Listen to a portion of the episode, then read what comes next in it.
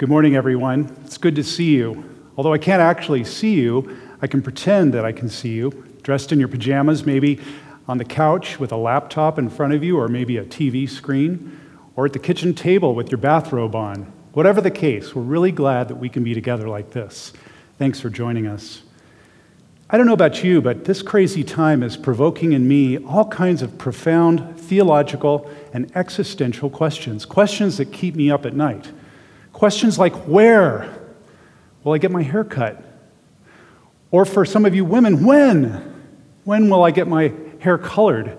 Because within two weeks, we'll know what your real hair color is. But jokes aside, this is a challenging time. How are you doing? One to 10. One, this is horrible. 10, this is kind of like a long staycation. Where are you? One to 10. I think I'm probably a six right now. Well, we want to pray for you, and I hope you know of a great resource we have here at our church. It's prayers at fpcboulder.org. We have a prayer ministry that would really love to pray for you. So please submit your prayer concerns to them, and they will pray for you.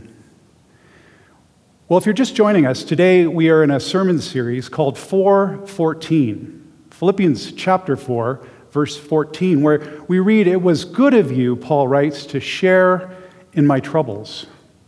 And Eric last week challenged us to set our alarms for 4:14 p.m.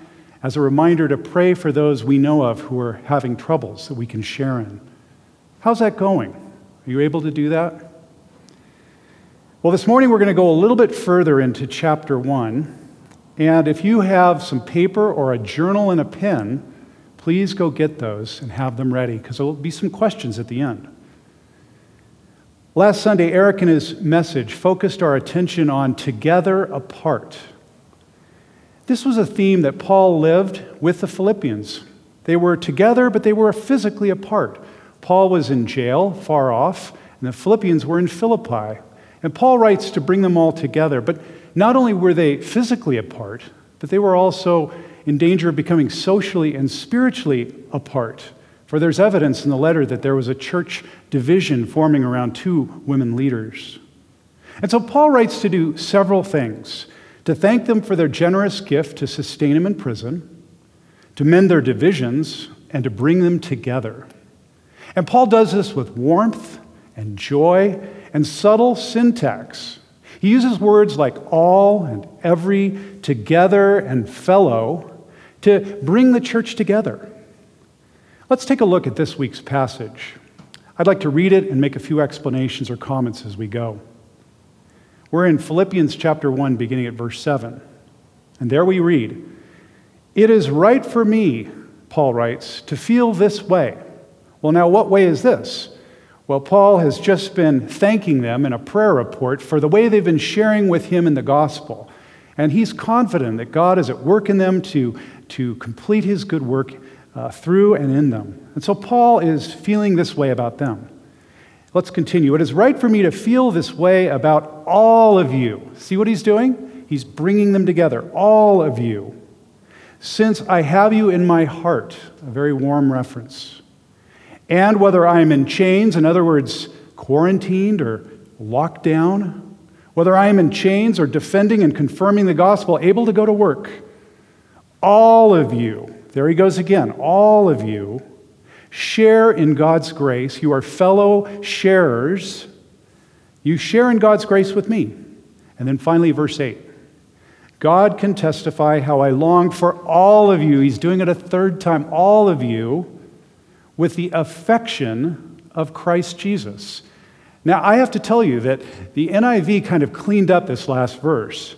Because if you go back to 1611 and read the King James Version, here's how that last verse reads Paul says, How greatly I long for you all in the bowels of Jesus Christ.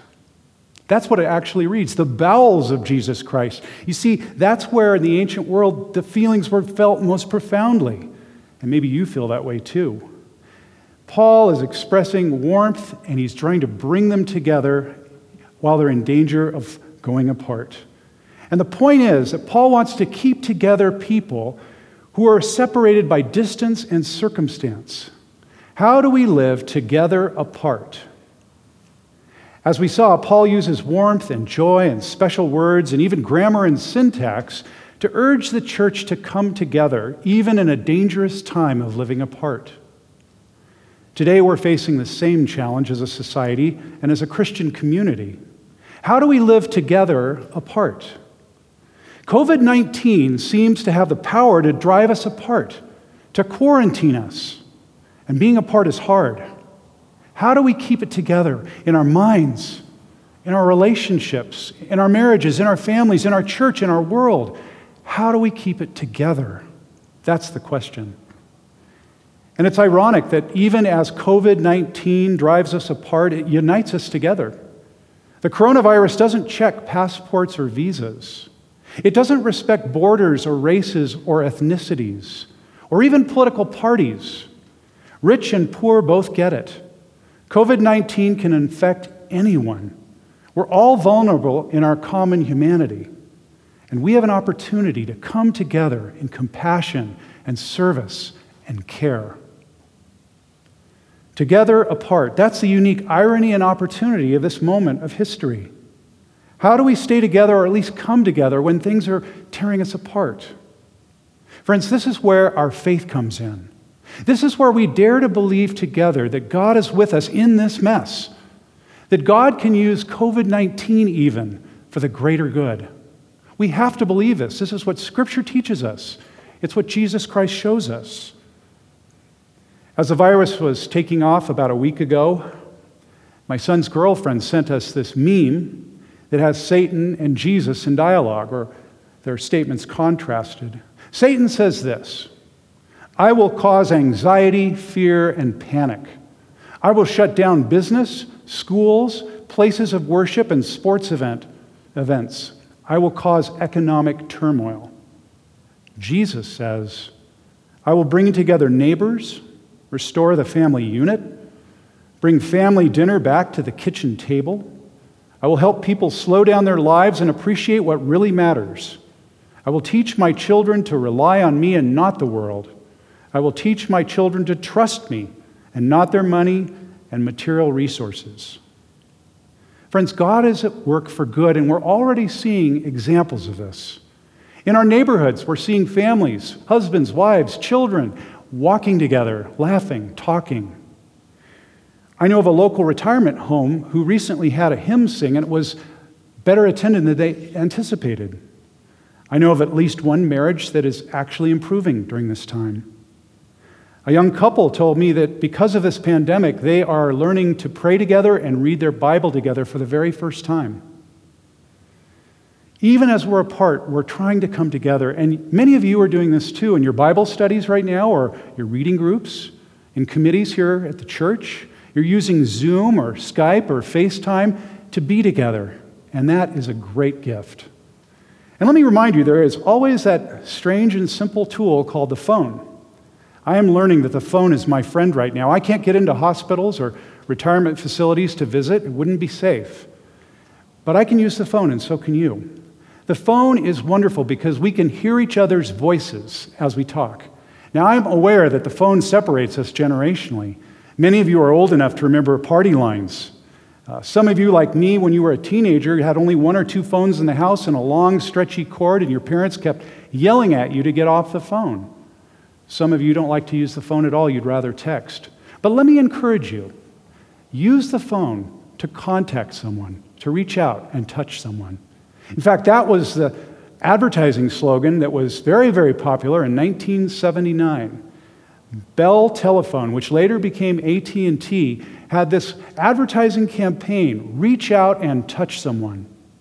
They wanted us to use our phones to reach out to friends and relatives who are at a distance and connect with them.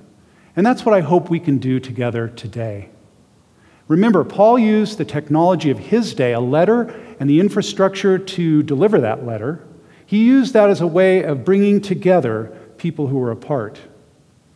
Let us use at least the telephone and all the technology at our disposal to connect with each other and with others during this time.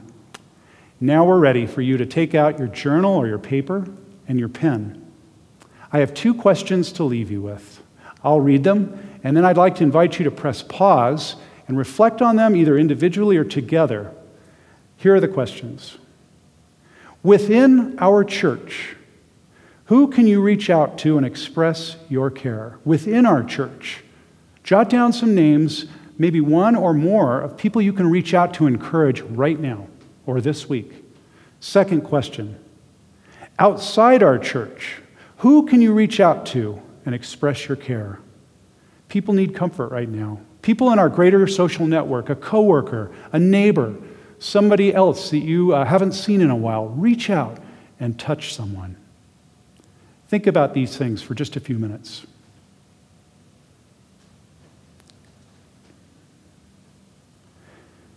Thanks for doing that. Friends, God has the power and the goodness to bring greater good out of this time.